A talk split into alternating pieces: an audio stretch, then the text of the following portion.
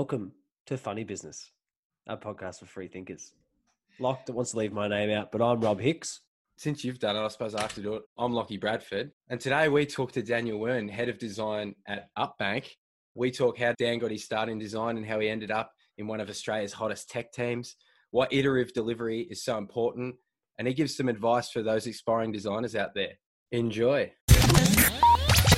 When did you know you wanted to be a designer? Did you grow up and think, stuff in it, when I grow up, I'm, I'm a designer? I, I had Photoshop real early, like it's year nine, so I would have been about 15. I think we came back from Bali one time and I got it for like 2000 rupiah. like, I don't think I had a legit version of Photoshop for most of my career until I started working for people. But um, yeah, there's a huge, I don't know, Photoshop's a pretty familiar concept now because of memes and all that kind of stuff. But back in the day, it was the goal of it was to touch up photos, and um, it just had this huge learning curve. Back then, it, Apple wasn't really in its heyday, so like this whole movement of you know ease of use and intuitive design, and none of these were things yet. It was all about power, and the interfaces were just really overwhelming. And ultimately, it just took a long time to. I was pretty motivated. I just found it really fun and spent a couple of years just getting quite good at it. And then, um, so for the most part, when I was young, I was just that person in the group that could make funny birthday cards and you know Photoshop people's faces on the funny images. And then, um, but I always thought I was going to be an engineer, so um, I thought I'd be a programmer. So that's what I that's what I studied. But I often lament that it took me a long time to realize that I'm not a very good engineer. So fortunately, I just had the design thing in the back pocket. Um, it's ended up kind of working out a little bit for me because I kind of, I understand sort of a lot of engineering concepts and pain points, and um, I'm able to collaborate pretty well with engineers. But um, during uni and sort of pushing right through to the end of the degree, I was a little bit worried about what I was going to do because I because I knew that I didn't have a natural talent in it. It was pretty um, what's the word like humbling being in a in a course with a whole bunch of other guns and realizing that oh shit maybe I've chosen the wrong degree.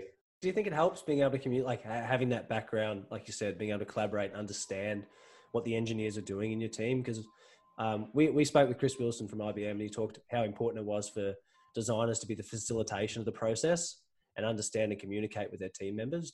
Do you really think that helps you understanding what they do in order to get outcomes? Yeah, that's a cool quote because that wasn't always the way. Like when I started, designers were, or at least in my experience, um, designers would just come in at the end of the process and make things look pretty. And it wasn't really offensive to be told, oh, can you just do a pass on this? It was like, yeah, that's my thing.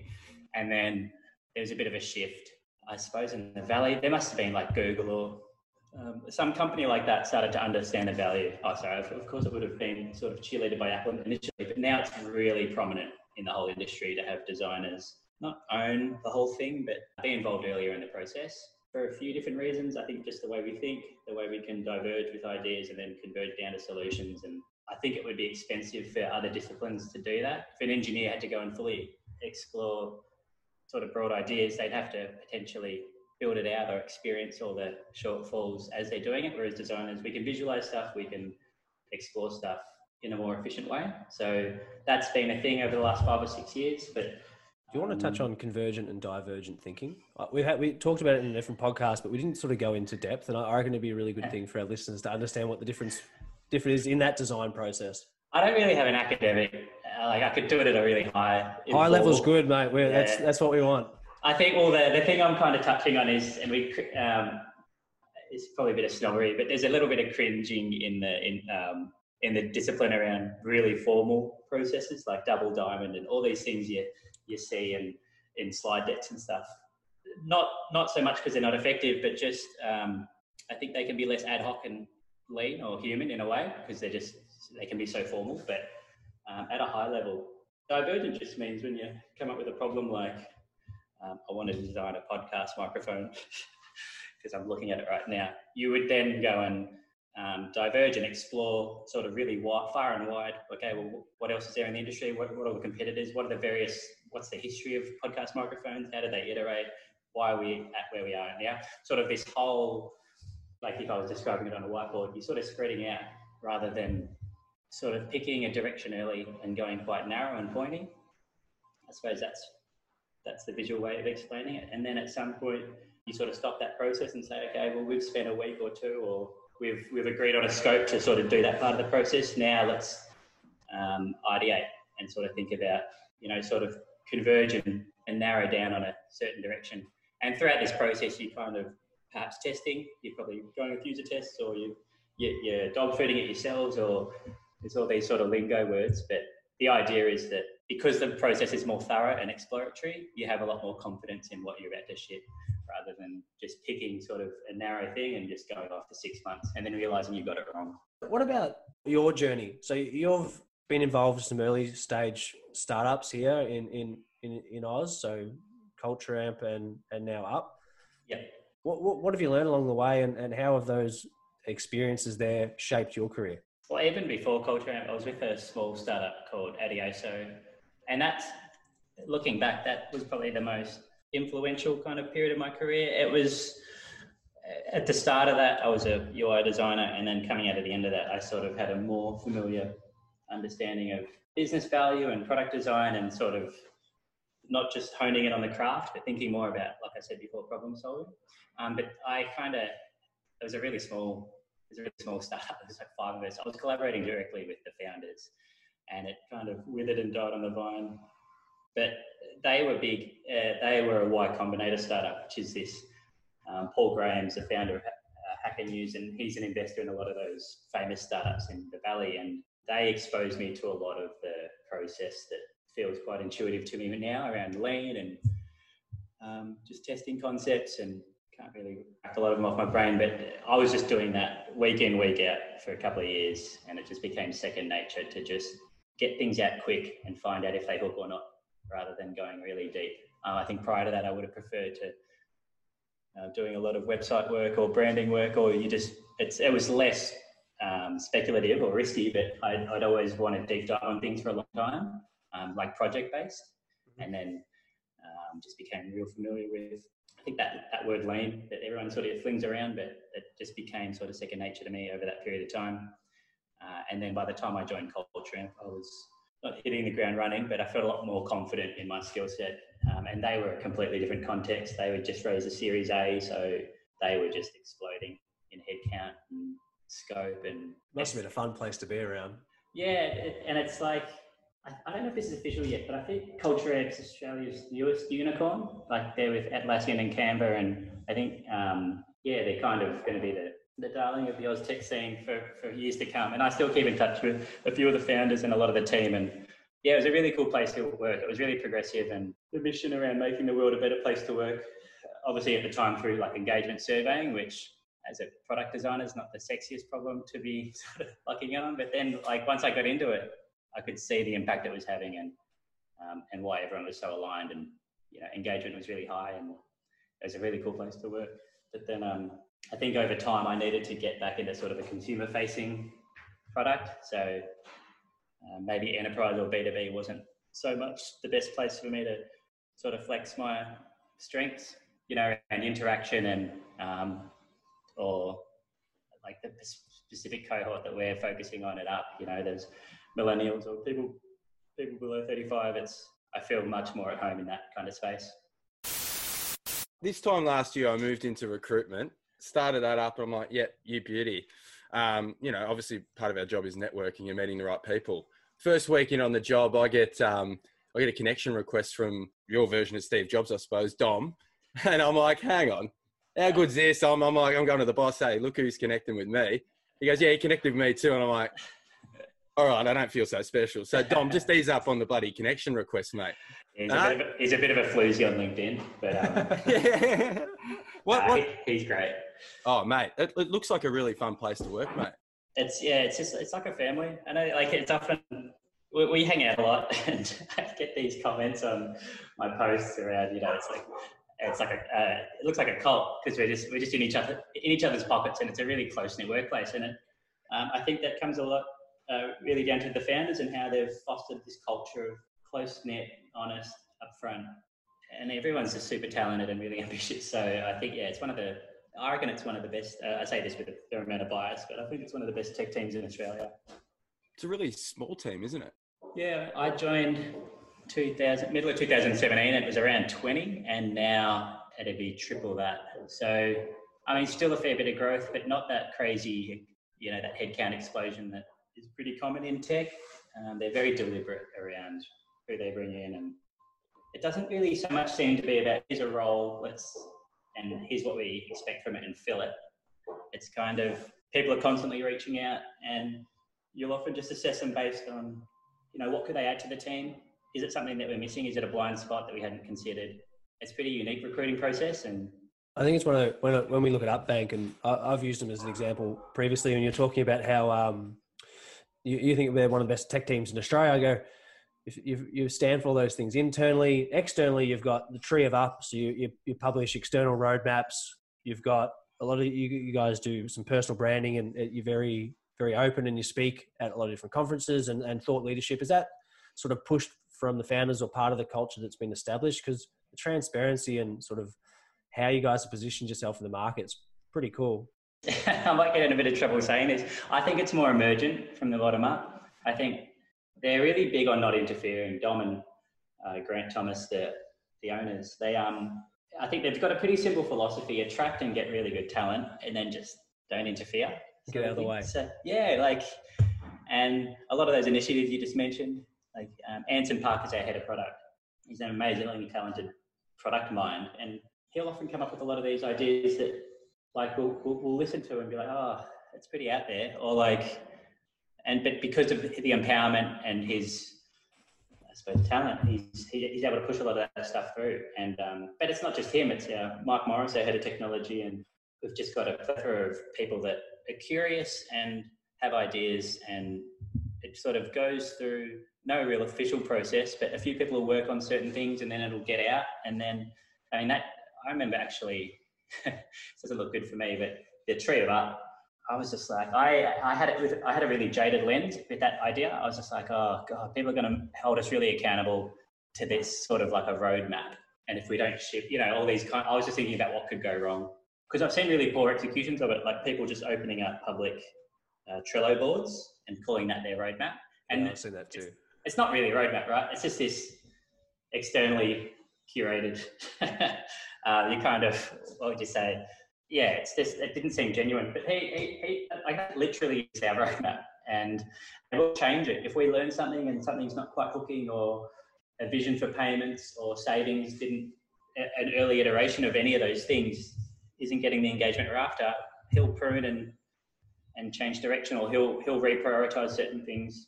And when it went out, it was I don't I can't recall any negative any of the things that I was apprehensive about. It was just almost just the the sole act of doing it was just really appreciated. Or was just it, it was just a real breath of fresh air in the banking sector, yeah. um, which is a credit to that vision and the conviction to follow it through. Like it's one of the things that gets spoken about the most, to be honest. I look at it and I've used it as an example of um, trying to push people to understand how to do product roadmaps and how to um, what an, what a good example is. And I've actually used the tree of up as that. And I yeah. I look at it and I go the detail and the clarity that must exist internally to be able to provide that information externally must be a cool place to work because if everyone can get be on the same page and be sharing that information to say hey customers or whoever this was what's coming up this is the detail we've got you must be pretty confident about what you guys are delivering internally as a team yeah, yeah. That, I mean, and to be honest, that's evolved as well. I when it, when everything started, 2017, we're going to launch a digital bank and we're going to target millennials. And it took a bit of self-reflecting internally to sort of understand that the team is we, we don't probably fully represent who we're targeting, but but there's a lot of this um, ethos around you know scratch your own itch and um, we'll be using the app and we'll say, oh, I want this, I want this, but it actually goes through a, it goes through these big discussions around the product discipline around you know, not just building this Homer Simpson car where you just keep bolting things on. And, you know, we're all power users. We've got, you know, crazy keyboard shortcuts and, you know, really nerdy workstations. And then um, from the, from the, from day dot, it's the average age. I mean, I remember the first thousand users were friends and family and um, early adopters in the tech scene, you know, like people with heaps Twitter followers around Melbourne. And then, and I remember looking at the bell curve and it was like average age was 32 and then six months later it was 26. And then, and now like they're, our mode is 19 years old and the median is 24. So it just keeps heading in that direction. And we've got, we're trying to lower the, the age limit on how, you know, how young people can be to sign up. And that's, that's something that we're going to kick along for the next three or four months. But the point I'm making is we, we had confidence that we could build a, a really cool digital bank, but the, the reinforcement or the belief or the alignment in the direction is coming from our interaction with users.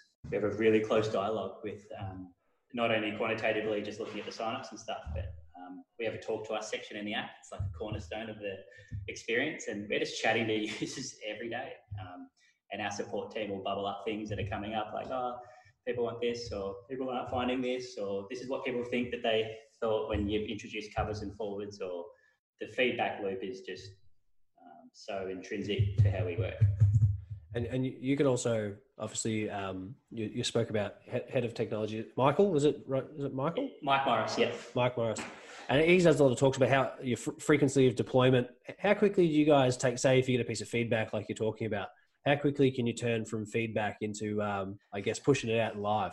I've butchered um, our tech stack stuff in a previous podcast. I'm going to tread, I'm going to tread really carefully. But um, there's kind of like we've got this continuous deployment type thing on the back end, but I'd say that's pretty unrelated to the feedback loop with users. I mean, if we actually, if, if okay, here's a good example. If something goes wrong, or if, if we should buggy code, which really happens, or we need to respond quite quickly and urgently to something, I think we're averaging about five deploys a day server side. So, you know, it's like we could wake up and uh, IBM's having an outage or, or whatever, and we, we could ship something pretty quickly.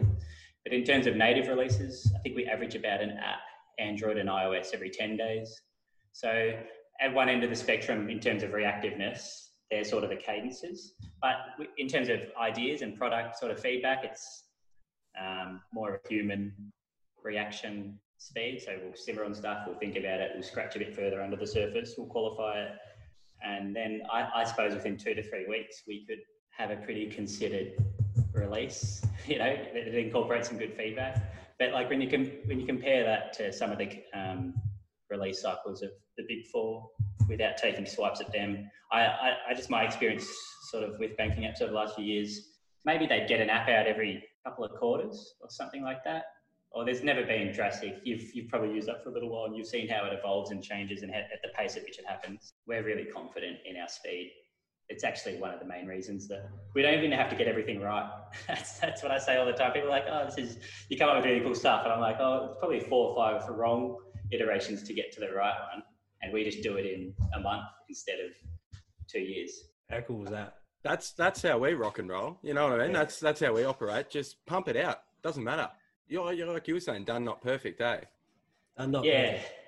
Yeah, done's better than perfect. I, there's a anecdote or sort of like an analogy that I'm going to butcher around. I can't believe I'm even attempting this. There's sort of a, uh, you'll get the gist of it. There's sort of this pottery analogy around, oh, there's some students that were told, um, you know, theorize about the best pot to spin, and you've got and you've got all month to do it. And then on the last day, I want you to execute it and sort of understand every part of the process up until that, and then pull the trigger. And then the other half of the class, all you're doing is making 100 pots a day and you can you can sort of imagine who's going to produce a better result. And so that's the best example I can sort of hear of. Yeah, that iteration is just key. It's not even something that you have to subscribe to. It just should be something baked in the way that you approach problem solving. Is that inherent in the way that you guys work it up? I guess you've got, like you said, you've got some really talented people, curious people, ambitious people. Is that iterative mindset, growth mindset, short, sharp releases that built into the culture there at Upbank? Yeah, hundred percent, hundred percent. Like unquivering. There's times when you when you just want to sort of deep dive on something. Like um, maybe the creatives, like the designers, we've got a creative director, Pete Johnson, who um, who would probably I think when you're in that um, artistic space, you probably want to really stew on stuff internally and get things exactly right, and then release it like a campaign or a, maybe iteration doesn't lend itself as well in that space as it does engineering when you can just keep trialing new versions of something until you sort of hit the sweet spot. But um, but just generally as a whole, that's it, that is sort of baked into the way that we um, yeah just our approach. Right, uh, you're talking about how millennials are your the target demographic, and I, I look at the I look at the card right, and there's a Locke's got a funny story about the card because you got me to do something I never thought I'd do, and that's send a photo of a bank card to a friend and saying how cool is this, I mean, the packaging's unreal. The experience in opening it up and and that. Are you responsible for that? Um, I, not solely. Like it was a it was a team thing. I think uh, it's it's I think it's fair to acknowledge we were inspired by people, especially in um, in tech. Everyone wants to feel like they came up with the thing, and I think we had the conviction to really follow through on this direction of investing in the welcome experience. Um, I did a really deep dive blog post on it years ago now, and the big conversation when we proposed this idea, we partner with Bendigo Bank, and they provide the banking license, and we were sort of running them through that idea, and they had a pretty legitimate question around if you're going to spend X dollars on this welcome pack as opposed to 40 cents or whatever it was, wouldn't the users prefer that money in their account? And yeah, like I just going like, yeah, that's a really good point. And it wasn't that we just sort of blindly wanted to create an argument for ourselves, but it was kind of really um, sort of redressing the whole argument as this is going to be a marketing spend. And they go, well, why? And it's like, well, knowing what we know about this particular demographic is they like to share. And that, that's something that I argue about in the office a fair bit because we're a little bit older. Some people have kids and they're not really deeply embedded in TikTok and Snapchat. And this whole share economy is not as prevalent in their perspectives as when I see sort of my younger cousins or got a few younger employees now that you just see them, you know what it's like on Instagram and they're just they're just tapping through stories and they're just scrolling, scrolling, scrolling, and they're just and they'll do like eight posts a week or whatever it is. It's like such a different set of behaviors. And there was a strong belief that if we create something that's really well executed and beautiful and considered, that people are going to share it. And it was such an out there thought. They're like, who the hell is going to share their welcome back from the bank? And I'm like, well, no one, given the way that they're delivered at the moment. But um, yeah, it was a bit of a journey. And I, I started off with sort of the rudimentary form factor and the concept, but our creative director just took that and what you see now, he's just taken it sort of tenfold. It's a, an amazing job what he's done. But I mean, again, we were just empowered. We didn't have any, our bosses didn't say, no, that's a stupid idea. They, they kind of supported us. I say, all right, if you feel really strongly about this, and like I suppose there's a couple of digital banks overseas, Monzo in particular, have um, not as an involved welcome pack as us, but had a you know like it was definitely better than the, the stock standard one that banks do. And there was a bank in America called Simple that years and years ago had a really cool one. So I suppose we were fairly inspired by a lot of those movements, but we really decided to go after it. It's pretty spot on, man. Once Locke sent me the photo, I signed up. So whatever your marketing spend, it worked. You know, you got two of us. Could have been the worst bank ever. Could have been 40 bucks a month fees with a shit interest rate. But you sold me on the design, yeah. Good design the en- wins. The envelope was unreal. Even the envelope. Yeah, absolutely everything got the blowtorch applied to it in terms of like just design consideration. What are all the envelopes are possible? Like again, that divergent convergent thing. Like what's possible? What are the trade-offs for certain costs?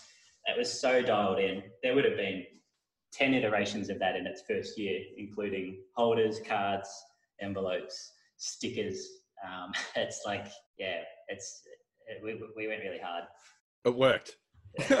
awesome. It's good to hear. It's it's you know, it's one of the most pleasing things, especially because the the the feedback loop was so long on that. With software, you can sort of kick off an idea on a Monday, and in a couple of weeks, sort of validate, oh, did we hit the mark or not? But with this thing, the lead times just to get those letterpressed sort of triplex holders. It's like, yeah, it's a, it might have been May. And they're like, yeah, in, in end of June, we might be able to get you some prototypes. And I was just like, shit. you have to really sort of back yourself in at that point. Because if you start doubting yourself and everyone else you're working with is like, maybe, maybe this isn't a good idea. All in. all, all in. What differs between, so you guys are a, a digital bank that's trying to target millennials. How, do you guys tackle that? So I, know you guys live on you got a bit of a following going on on Instagram and tackling some different things compared to say traditional banks. How does your approach to um, getting new customers differ from how they would how they would do it? I'm exposed a little bit to that conversation, and we're probably a bit more open to. I mean, we we we, we still spend a bit on digital ads, and we've done above the line sort of more traditional marketing campaigns like they would do, but I mean, a lot of our referrals come through mechanisms that banks wouldn't have considered. The one that you just mentioned around the welcome pack, but social media engagement, a lot of it is just good old fashioned customer experience. We now get we now get a lot of our positive feedback, our five star reviews on our support experience, that talk to us section in the app, which to be honest, like, and I mentioned this to the team the other day, we do weekly retros and there was a, there was a big positive for our support team.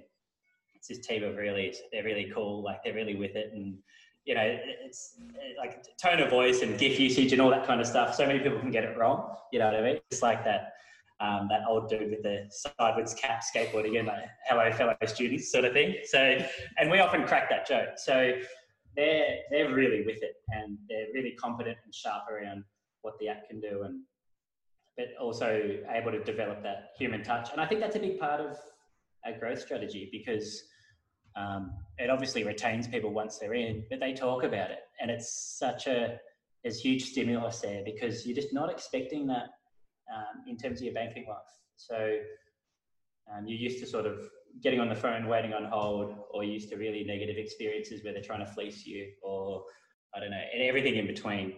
And so from day dot, I, I remember when we were thinking about what up could be, and at the time it felt like a sort of a, uh, a tech play, like oh we're going to use all these crazy algorithms for merchant load, um, you know, and like spendable balance and anticipating your outgoings and all this kind of we just got really into that mindset of it because we were a tech team and that was our wheelhouse.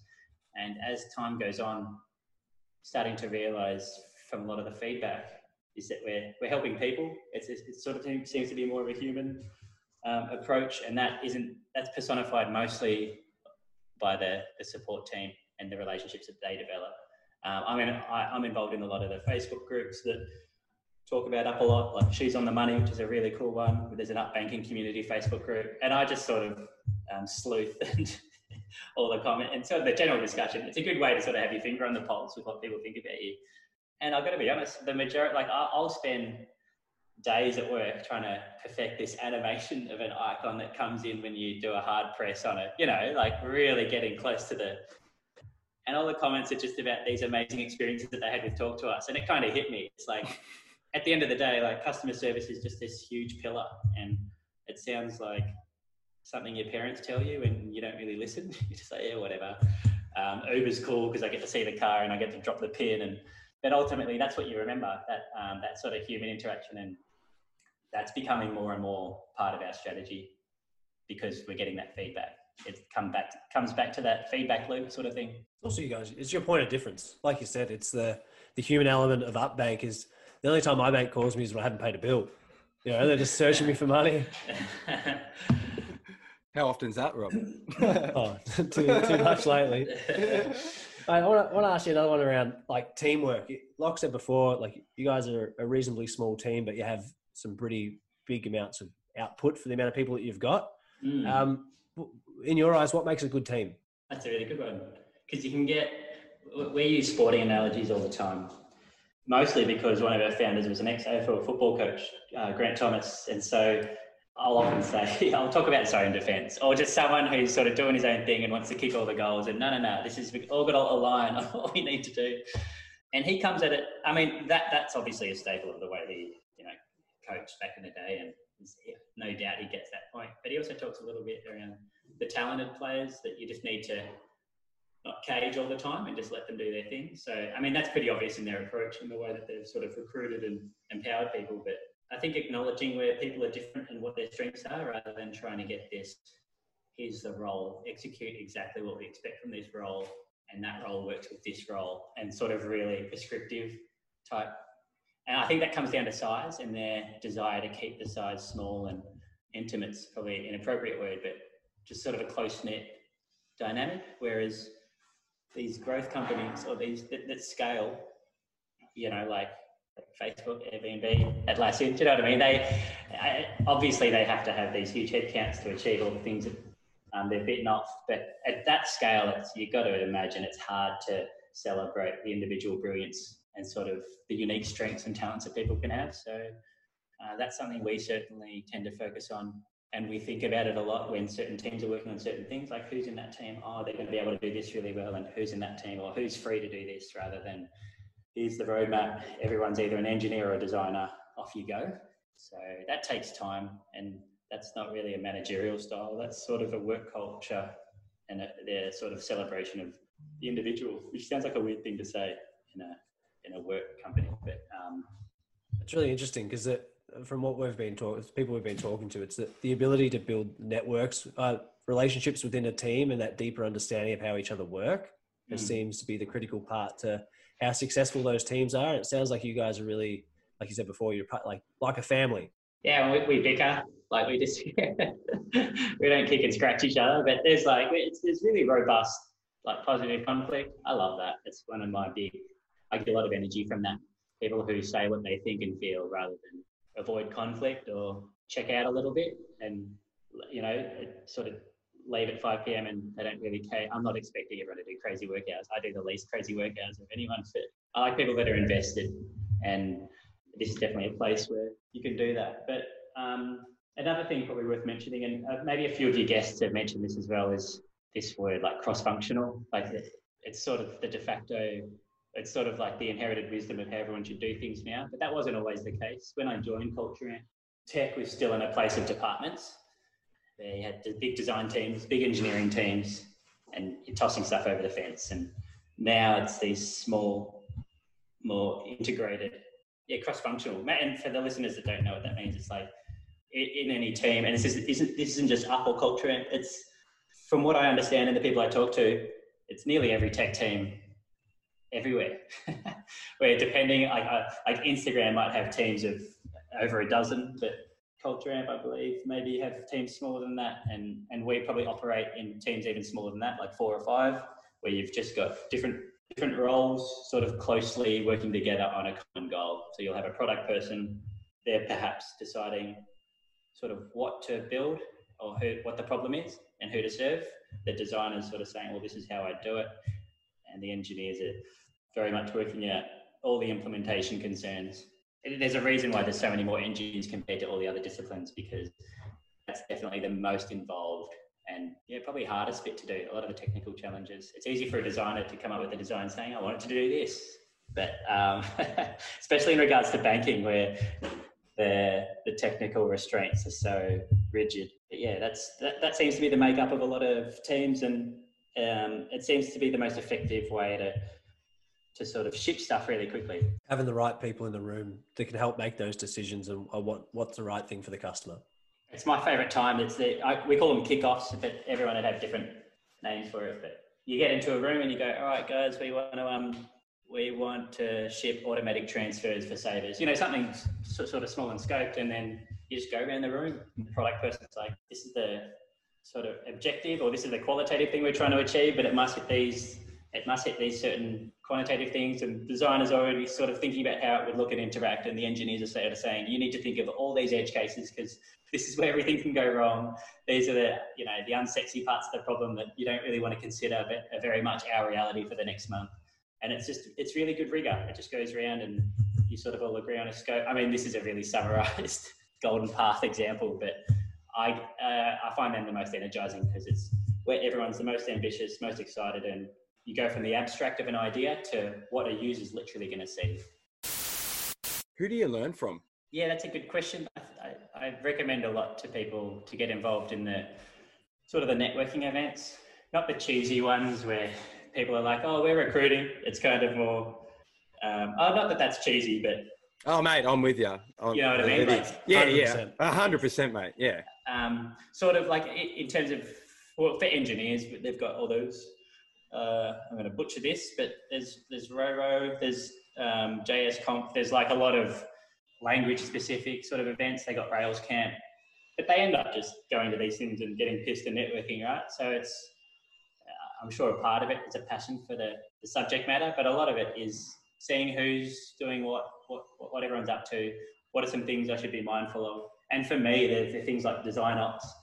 There's a, a guy called uh, Sean Armstrong from REA who runs design ops in Melbourne. He ran events every two months where I've given talks and a lot of other people have as well. And it just seems to, I get probably more from that than I do from the designer forums or Twitter or any, you know, like your Dribbble, like where you just see these little excerpts. But um, when you go to these talks, you're just seeing sort of real problems um, that are sort of on the cutting edge and they're good indicators for what's going to be. They're always sort of six months in front of the masses. What do you do for fun outside outside work? You you got Upbanks must be a pretty cool thing to place to work at, but like you said, you work pretty different hours. What, what do you do for fun? What's life like for you? I tend to stay pretty fit. I was in the CrossFit cult. How long has it taken for me to mention CrossFit? Oh, 50 minutes. That's not 50 too minutes. bad. That's, uh, no, I, was, I, was, I don't do it anymore, but I, I used to sort of balance that pretty pretty well with work. And then um, I've got a little pooch that I like to take for walks every day. And um, uh, wherever I am, there's always a strong coffee culture, so I'll, that'll that'll be a pretty um, rigid part of my routine. But um, yeah, like most workplaces these days encourage really good work-life balance. So there's obviously a lot of easy signs for people that are burning out or that are getting a bit too into their thing, and you just sort of tap them on the shoulder and say, maybe take a few days or go on a trip, something like that. That's that's a pretty cool thing about working these days, as opposed to when I started, when you know struggling startups and you're sort of breaking your back, and it's always fun for a few months, and then you sort of go through it once or twice yourself, and then you realize, oh, I need to I need to work this out a bit better. I need to have some time to recharge. Yeah, I'm sure you two have been through it, sort of thing. It's it's something that in your professional career you kind of, I think everyone comes to face with at some point. Yeah, it's um, you just need to go for a walk, take a few days, go fishing, go for a surf, just get out of your head, hey. Well, you've you you stretch now, Rob. You're getting a bit old. You, you love stretching. you keep throwing me under a bus with the stretching. well, you, he, mentioned, he mentions to every guest we have on, if you didn't know I'm married, to make him sound a bit more mature. I, I like it. I like it. It works a treat too. It does work a treat. I like yeah. that little treat. Yeah, it's completely changed my outlook in the last 10 seconds. Can you believe he's married? You, you wouldn't look at him, would you? Congratulations. Thanks, That's mate. Great. I appreciate it. I, I sort of want your perspective and advice for. I know we touched on it a bit earlier, but I've got like heaps of young aspiring UX designers who've mm. recently completed like a General Assembly course or an Academy XI course. Um, and they're sort of stuck, especially at the moment with the way the market is. My advice is, but you can tell me whether I'm right or wrong, is to to be curious and just start building and solving problems anyway and then and showing that portfolio and applying for companies that interest you. Um, and just it doesn't have to be in that sort of UX role that you've been studying for. It could be just getting in the company and just figuring out the lay of the land and then working it out that way. Is that yeah. what you would suggest as well? I've done a bit of a 180 on those sort of short courses. I think it maybe came from a position of fear initially because they weren't available when I was studying. I, I, used to see it on people's LinkedIn's and then, or I'd hear about it in concept and then I'd oh, what? Is it like one of those shitty PT courses that you can do at TAFE, you know, where you knock out the thing really quickly, but you'd only ever trust the PT that had been, you know, around for years. That was kind of my ignorant mindset on it. And then I got invited to do uh, sort of to mentor at one of these uh, Academy XI nights, the industry nights. And I started meeting a lot of the people that had just finished the course and looking at their portfolios and oh yeah, did a, almost a complete 180 that night. And then I've since worked with people that have done the General Assembly courses and found that um, you can't study product design. You know what I mean? Like whenever you speak to people um, in this industry and ask what their background is, it, they sort of come from two places. It's either the, the traditional graphic design angle or the um, where they kind of had to learn tech or software and sort of come in from that angle, but they've got a really amazing eye for the high level concepts like um, typography and contrast and what you know all that kind of stuff. They're always able to produce beautiful things. And then uh, and then the other direction is sometimes engineering or front end developers that have a design eye that can um, that aren't strictly sort of um, non-visual. They're they're kind of the two camps I'd say make up the most of the people that I work with in this field. And um, but now we're going to start to see these people come in from these courses that you mentioned that I I, I think it's a really cool thing. And I think it'll be the basis of more formal tertiary degrees in the future because of how effective they'll be.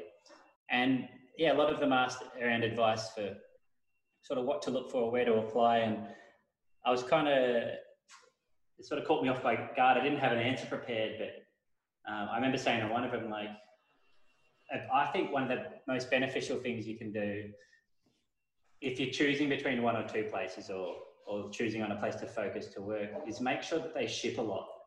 That's a big thing for me. And I think I didn't realize it I, when I joined Adioso, and I was just I was just going straight into a moving machine that just kept outputting stuff.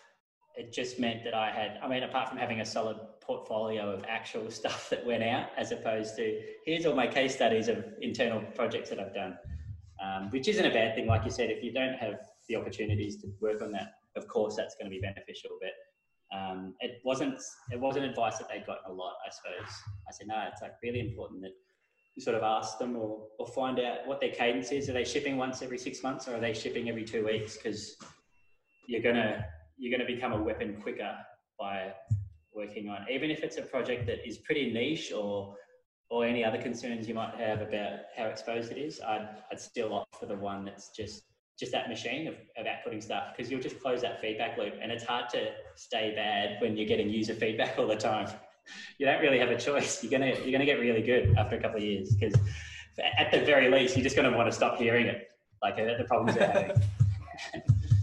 I love that. That's that. That's a definitely a unique perspective and and take on things. I've never heard that before, so I'm sure a lot of um, young aspiring designers out there will appreciate that. Yeah, it might be really bad advice, which is why no one's giving it. But it's kind of um, yeah, it's a big thing that I thought about. It makes sense because we're, we're, we're seeing the same thing with the podcast. I mean, we're asking for constant feedback, you know, and it's like mm. we're listening. So we're just constantly refining it. And I think that's the benefit of just being able to do something that, you know, like me and you can just go, bang, let's do it. Um, being agile and being able to fix things on the fly and learning so quickly. So. That's the, I think that's the coolest thing you've done. You mentioned that you've been following the Joe Rogan podcast since the early days. And how many kids would have been listening to that and watching it grow saying, oh, I wish I could wish I could do a podcast. But just that fear of the first step or uh, being vulnerable or a whole multitude of factors, right? And it's saying, ah, too hard. Like yeah. I say it's too hard, but they're too scared. And yeah. then having the mindset of just saying, no, let's just go for it because we're only going to get really good if we do 100 of them. And there's no way to circumvent that other than doing 100 of them. Um, yeah. That's it. We've publicly committed to 50 till Christmas because we're like, if we put it out there, people know it's like your bloody roadmap. You know what I mean? It's like, we have to do this now. And 50 is going to give, a, give us a good chunk of information and learnings. And I mean, we're going to meet 50 awesome people. So we can't really lose, can we? It's really cool. I think it's really cool.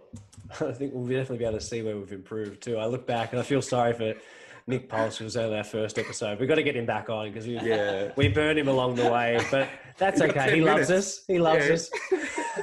just, just rewrite history, re-record it with the new Slav techniques, and then just replace the it. yeah, I reckon that's a good idea. so, what's next for you, mate? What's how's life? Are you guys moving back into the office, or are you going to stay remote? How does how does that work for you? Yeah, COVID's really. I'm finding it particularly challenging. It's no secret in our team who the cohort of people that um, are really vocal. You know, what's there to be vocal about? It's a virus. It's like you can't um, you can't force it to evolve away. But um, I think it, it, sort of speaks more to my the way I work. I'm really big on being in the room with people, having a whiteboard, talking through stuff, um, and just being in the same space. I'm finding um, this video conference stuff, but like. Uh, on the other side of that, there's a large percentage of engineers that are absolutely loving uh, this new way of working. They're not getting bothered. They're not getting tapped on the shoulder every 10 minutes. They're able to really deep dive and immerse themselves in problems and come out the other end solving them. So there's a almost like engagement's gone up with a certain group, or probably even the majority of our team, um, which I've got to look at and say that's really cool. But um, I, we haven't spoken about any official plans of moving back, but I imagine the the hope is that sometime before Christmas we'd be able to move back into the office and um, keep plugging away at our, our roadmap. It's going to be a big year for Up in terms of oh, it's all on the roadmap, so I don't have to worry about something. it. But like, yeah, uh, joint accounts and potentially some credit products, and um, you know, becoming a more complete. We've sort of proven the model of engagement with the targeted audience thus far. I don't know if I'm allowed to mention this, but this could be a scoop for your podcast. I think we're a tick yeah, over we're a tick over a couple of hundred thousand users, and we're, we're keen for that to accelerate. And, and this is not an official goal, but I just keep saying to people in the office, I'm like, I want a million users in a year. Like I want this thing to. I, I don't think it's beyond us to to really eh, um, accelerate once um, once it becomes more appropriate. I mean, now COVID's sort of you know dominating the landscape, and people aren't looking to switch phones at the moment, but um, it's a good opportunity for us to sort of really double down on the direction because so far everything, to be honest, it's just everything that we do. It feels like um, like I get nervous about release notes all the time, like because we can't always work on the things that people ask us to. Some things just aren't ready. Some things have a lot long lead times. Joint accounts is the big one. That's one that we're really keen on delivering, but there's a lot of things that have to happen. So every time we do a release before that, I just oh shit, are people going to be a bit annoyed? And then it's just always received with the most positive.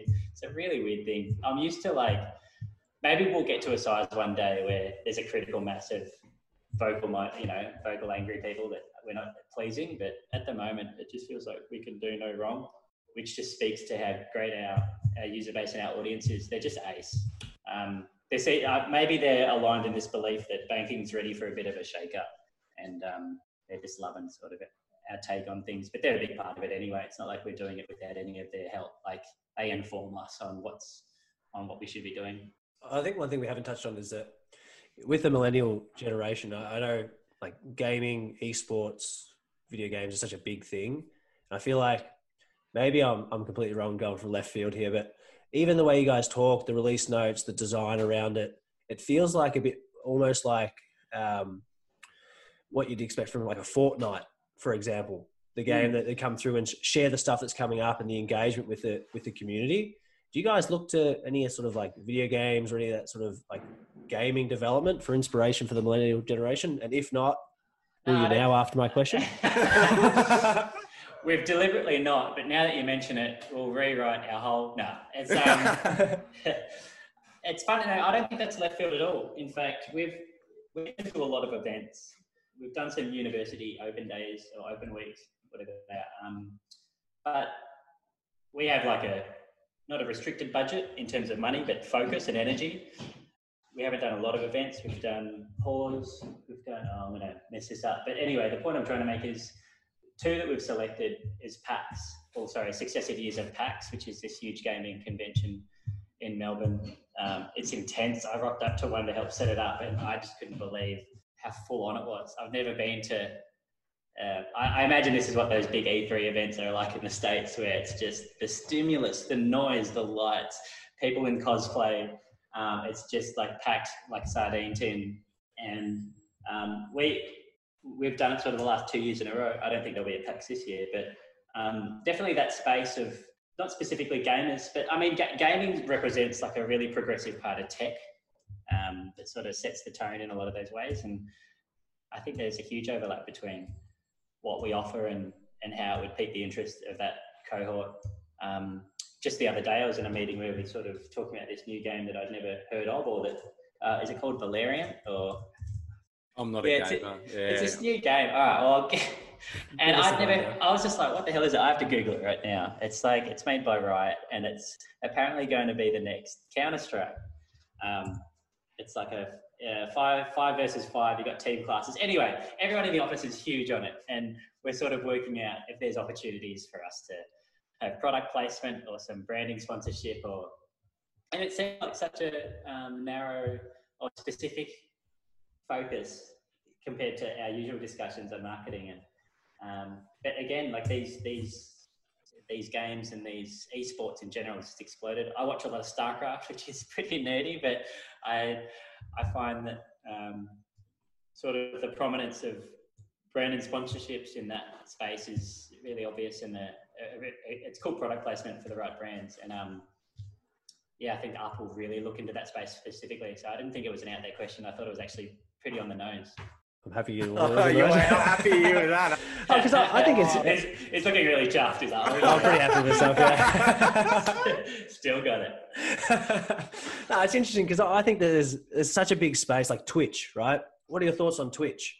Uh, th- again, like StarCraft is. I prefer YouTube. I feel more at home with a simpler interface.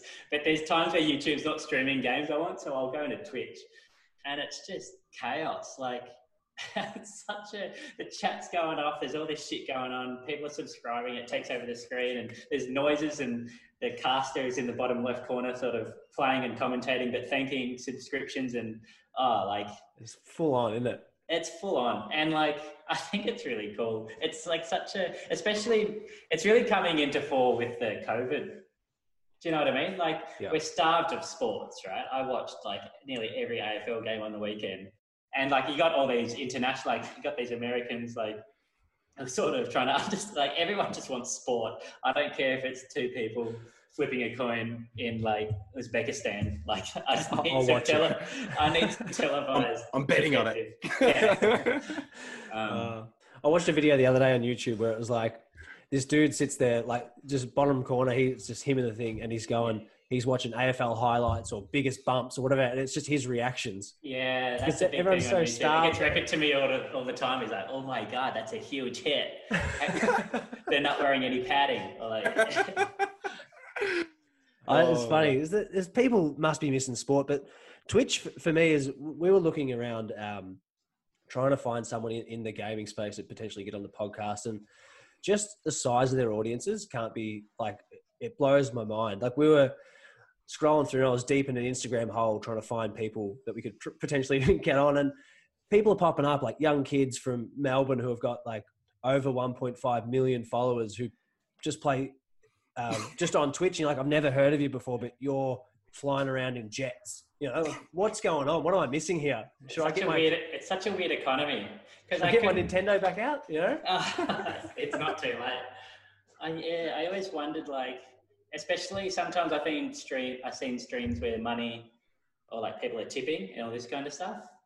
Um, I said, oh, what? Like, I the first question I ask is, what would compel someone to do that? And then at the other end, I realized how much money these people were making, and I'm like, a serious economy based around this. Like, um, that was a bit of a penny dropping moment for me. Like, um, and that, that, yeah, I'm way behind it. it. All of this would have been sort of happening four or five years ago. It's pretty deeply established now. Mm. I think that the this the support aspect that comes through that it's a bit like Locke and I have talked about it. We look at it, and it's these people put out hours and hours of free content, Mm. and for the like Twitch, it's like four bucks or something to subscribe. So it's like the cost of a coffee. You support your favorite player, and you feel a part of something. They talk to you, they thank you, and you're like, well, I might get forty hours of viewing time for this bloke. I'm feel happy to give him four bucks. Yeah. So the price point's really compelling. Hmm. You don't have to give them anything. You can just watch it for free. But Yeah. I think people feel obliged at, at some point, like like following your favorite band. You know, Yeah. you like them, so you want to support them. You might buy some merch. You might buy a T-shirt. You might buy something just to say thanks. Yeah. It's Imagine if imagine if bands back in the day could have these pay pass terminals going around the crowds and asking for tri- asking for trivial amounts like four bucks. Like it's better than you know 100% markup on some t-shirt merch. They should put, they should put an extra buck on the beers, I reckon, and just give to the bands. It's not a bad idea. But um, yeah, tho- those micro pay that whole micro payment movement is just a um, yeah pretty pretty crazy thing. Hundred percent.